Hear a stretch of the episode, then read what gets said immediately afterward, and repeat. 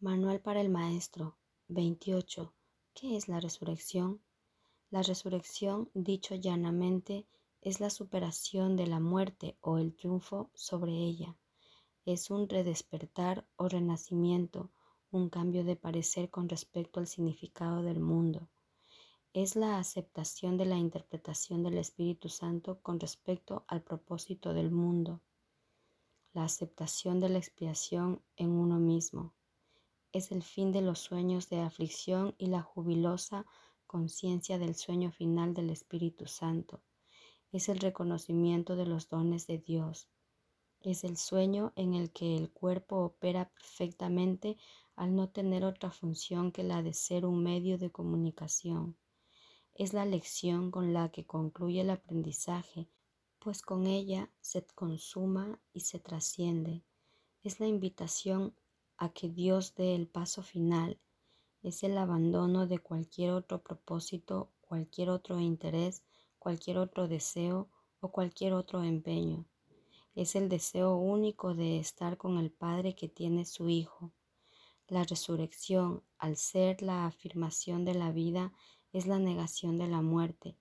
De esta manera la forma de pensar del mundo se invierte por completo. Ahora se reconoce que la vida es la salvación y cualquier clase de dolor o aflicción se percibe como el infierno. Ya no se le teme al amor, sino que se le da jubilosamente la bienvenida. Los ídolos han desaparecido y el recuerdo de Dios brilla en el mundo sin ninguna obstrucción. Se ve la faz de Cristo en toda cosa viviente y no se mantiene nada en la obscuridad, excluido de la luz del perdón. Ya no quedan pesares sobre la tierra, el júbilo del cielo ha descendido sobre ella. Ahí termina el programa de estudios. De ahí en adelante no habrá necesidad de más instrucciones. La visión ha sido totalmente corregida y todos los errores han sido deshechos. El ataque no tiene sentido y la paz ha llegado. Se ha alcanzado la meta del programa de estudios. Los pensamientos se dirigen hacia el cielo y se apartan del infierno. Todo anhelo queda satisfecho, pues, ¿qué queda ahora que no tenga respuesta o que esté incompleto? La última ilusión se extiende sobre el mundo, perdonándolo todo y sustituyendo todo ataque. Se ha logrado la inversión total. No queda nada que contradiga la palabra de Dios no hay nada que se oponga a la verdad y ahora, por fin, la verdad puede llegar.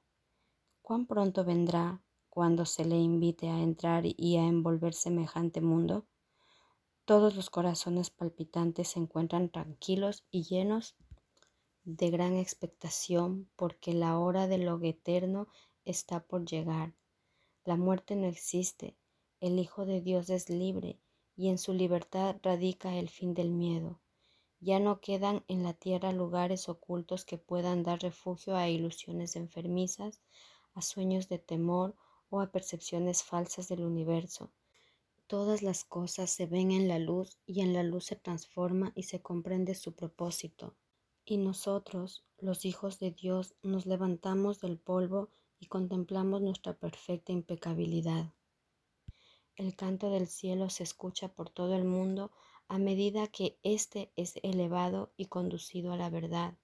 Ahora no hay distinciones, las diferencias han desaparecido y el amor se contempla a sí mismo. ¿Qué necesidad hay ahora de otro panorama? ¿Queda algo que la visión pueda llevar a cabo? Ya hemos visto la faz de Cristo, su impecabilidad y su amor tras toda forma y más allá de todo propósito. Somos santos porque su santidad en verdad nos ha liberado y aceptamos su santidad como nuestra, como en efecto lo es, y seremos eternamente tal como Dios nos creó, y lo único que deseamos es que su voluntad sea la nuestra. Las fantasías de otra voluntad separada desaparecen, pues hemos encontrado unidad de propósito. Estas son las cosas que nos aguardan a todos, pero aún no estamos listos para darles la bienvenida jubilosamente.